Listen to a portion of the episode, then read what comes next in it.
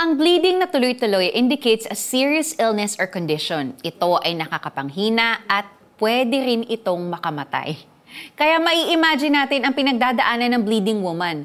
12 years niyang dinala ang sakit na to at naubos ang kanyang kabuhayan sa pagpapagamot na walang bisa. Malamang na itinuring din siyang unclean batay sa tradisyon ng mga Hudyo. So hindi natin alam kung siya ay nakapangasawa o nag-iisa lamang sa kanyang buhay.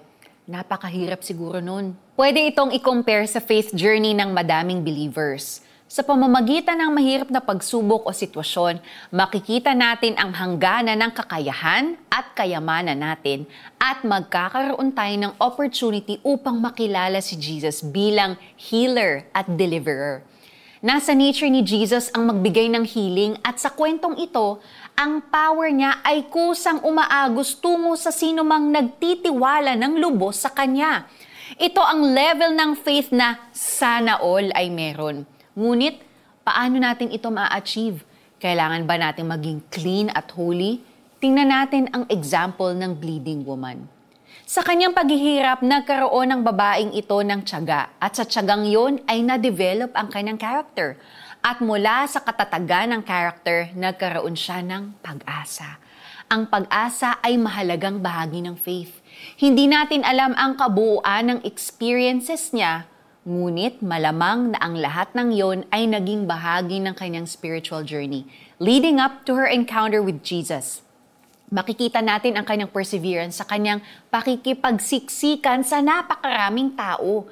Ikaw ba ay nahihiya sa Panginoon o sa ibang tao dahil sa sobrang tagal na ng pinagdadaanan mong sakit o hirap?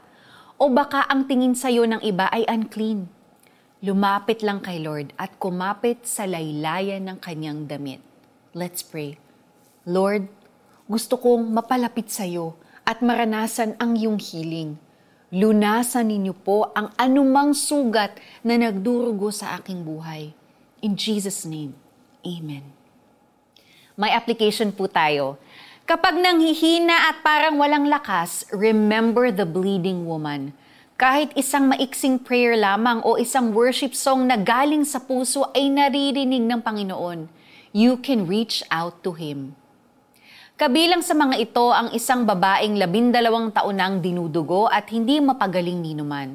Naubos na ang kanyang kabuhayan dahil sa pagpapagamot.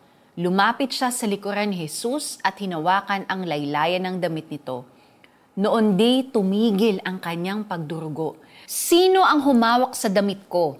Nang walang umamin, sinabi ni Pedro, Panginoon, napapaligiran po kayo at sinisiksik ng mga tao. Ngunit sinabi ni Jesus, may humawak sa damit ko. Naramdaman ko may kapangyarihang lumabas sa akin.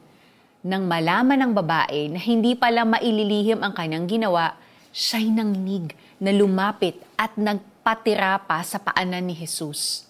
Pagkatapos, sinabi niya sa lahat ng naroon kung bakit niya hinawakan ang damit ni Jesus at kung paanong siya'y agad na gumaling. Kaya't sinabi sa kanya ni Jesus, Anak, pinagaling ka ng iyong pananampalataya. Makakauwi ka na. Luke chapter 8 verses 43 to 48.